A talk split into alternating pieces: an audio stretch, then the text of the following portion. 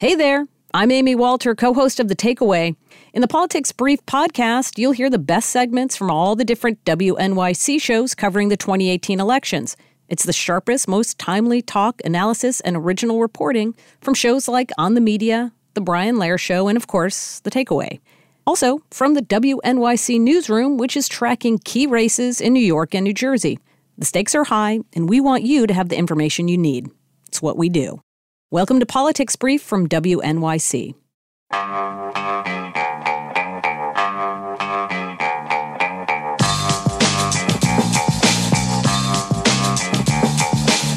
It's the Brian Lehrer Show on WNYC. Good morning, everyone. Well, you've heard the news. Now is a tag to the news. Back with us is Andy Borowitz, who writes the satirical Borowitz Report for The New Yorker. A new Borowitz Report headline just out this morning, for example, tells us that Donald Trump is dispatching Sarah Huckabee Sanders to Saudi Arabia to help that government with something. Uh, so, Andy, hi. Welcome back to WNYC. Thanks for having me, Brian. How are you? Good. Well, how can Sarah Huckabee Sanders help the Saudis? her help is going to be crucial at this moment because um, apparently what has evolved here is that Donald Trump was not at all happy with the quality of the lies coming out of the Saudi royal family. And he, he's very concerned about the lack of lying infrastructure um, in Saudi Arabia because you have to keep in mind uh, in Saudi Arabia, you don't have a free press.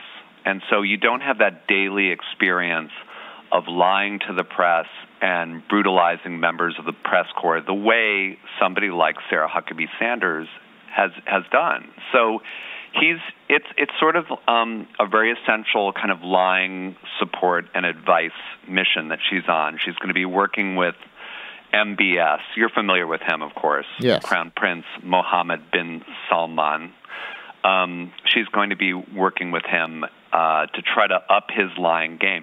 She apparently, in the early meetings, was horrified that his lying.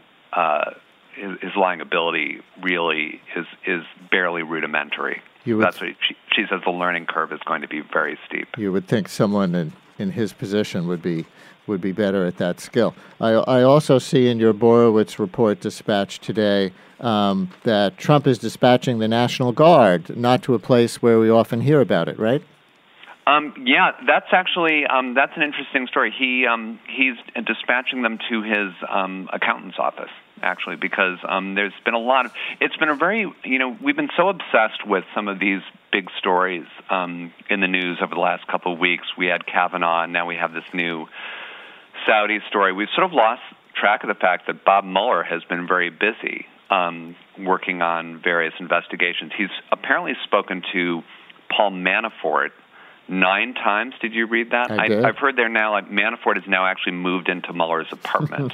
they're sharing. does They're, he- they're like they're binging Netflix together. They're just hanging at this point. Does he still have to wear the ankle bracelet living in yeah, Mueller's? yeah, he does. He does, and I think that interferes with the remote actually, which is a problem. But they've they've they've become. It's sort of like a Felix and Oscar kind of situation. You know, you have Mueller who is very sort of pinstripe suit, and then of course. Um, Manafort now has been reduced to wearing kind of faux ostrich jackets. He had to surrender the actual ostrich jacket, so now he's wearing. He went to like Mm-hmm.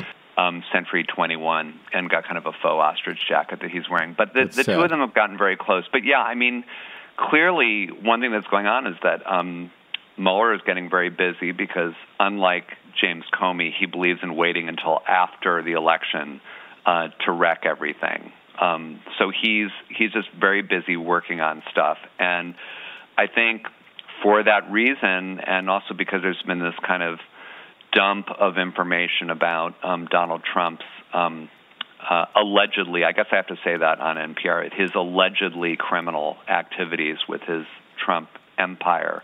Um, he just decided to send out the National Guard just to protect his accountant's office, just in case, because when you know when the, the New York um, Fed and the Feds moved in on Michael Cohen's office, as you may recall, Brian, that was an attack on our nation.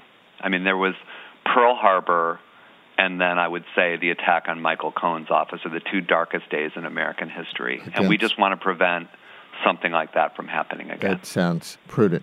Now, you broke the story yesterday of how Vladimir Putin is furious with the Saudis. Why is oh he so God. angry?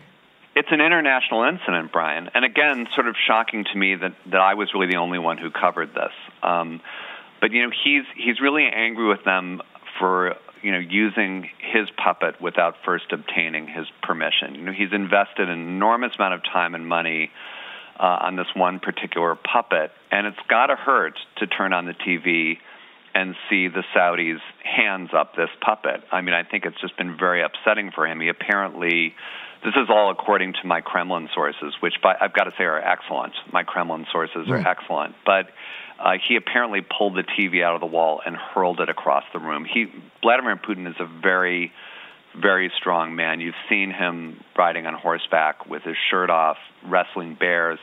He apparently can just whip a TV out of the wall and throw it across the room. It's it, the way you and I would, I don't know, open a pack of gum or something. Um, so, so yeah, he's very upset at the Saudis, and the Saudis are, you know, they they need to have good relations with Russia. Um, and you know, it's not not because they're worried about Russia meddling in their elections, since they they don't have elections there, but but he they've they've reached out to him in the hopes of kind of striking some kind of what they're calling a puppet sharing agreement. Huh. Um, where they it's sort of like the agreement that the NRA and the Koch brothers have with Paul Ryan, where they share their puppet. You know, they have them for different times of the year, perhaps. Um, but apparently, um, uh, Putin is so furious at them. He's saying, no, no. I think the exact quote was he said, "He's my tiny puppet, and only I can make him dance." Huh. So Putin now, has really turned a cold shoulder on them. Now, Elizabeth Warren released her DNA test, and the media's been all over it. But you report that we're ignoring Trump's DNA test. He took one too. Well, it's, it's a Trump, Brian. It's it's um it's Donald Trump Jr. Um, oh. um, which was interesting. This got really it's it's again a case of you know the media has. I mean, I don't mean to to diss my my fellow members of the journalism profession, but you know we have such a short attention span. We were so obsessed with Elizabeth Warren and and her um, you know her Native American heritage and whether the DNA test was real or not. We didn't pay attention to the fact that I think this is a bigger story: is that Donald Trump Jr. voluntarily took a DNA test uh, that revealed that he is um, 50% idiot. And I, I think some people are speculating which side of the family contributed that 50% um, idiot DNA. But he, um, he actually, you know, you would think somebody would, would get a test like that and would maybe try to sort of shelve it somewhere, wouldn't come out with it. But he actually um, announced it on Twitter. He did, in the tweet, he announced he did misspell DNA. Uh, but he announced that um, he was 50% idiot. Mm. And the reason he did this was because he wanted to silence all the haters who've been saying that he was a total idiot. And, you know, 50% for Donald Trump Jr. is a win. I think, and the only thing that was I, I hate so not to, a not a total idiot, and it's proven by science. It's proven by science, and this is also a very rare case of of a Republican really embracing science. So that was also, I thought, a really big news story. Um, but no, he he um, said he's fifty percent idiot, which he said is, is way less than half. So he's he's feeling good about it. The only thing that was sort of a dark cloud, and I always hate to be to rain on someone's parade, but um, genetic scientists were feeling that this we should just put aside this result. That if you test you know, Donald Trump Jr., and it comes back that he's anything less but 90% idiot, then it's probably a faulty mm, sample mm, or something like that. And, so. and we've just got about a minute left, but uh, is it true that you agreed with Trump about something this week? Yes, a rare occasion. It's like it, it does happen every now and then. You know, Trump, um, when he was first being confronted with reporters about this Saudi Arabia story, said, "Oh my God, you know, here we go again." This is just like the Kavanaugh case all over again. And you know what?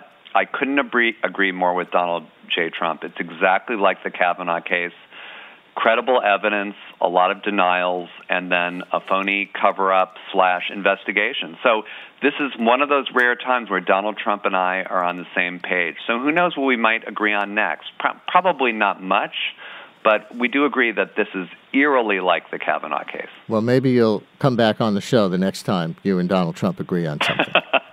that could be a while. Andy, thank you very much.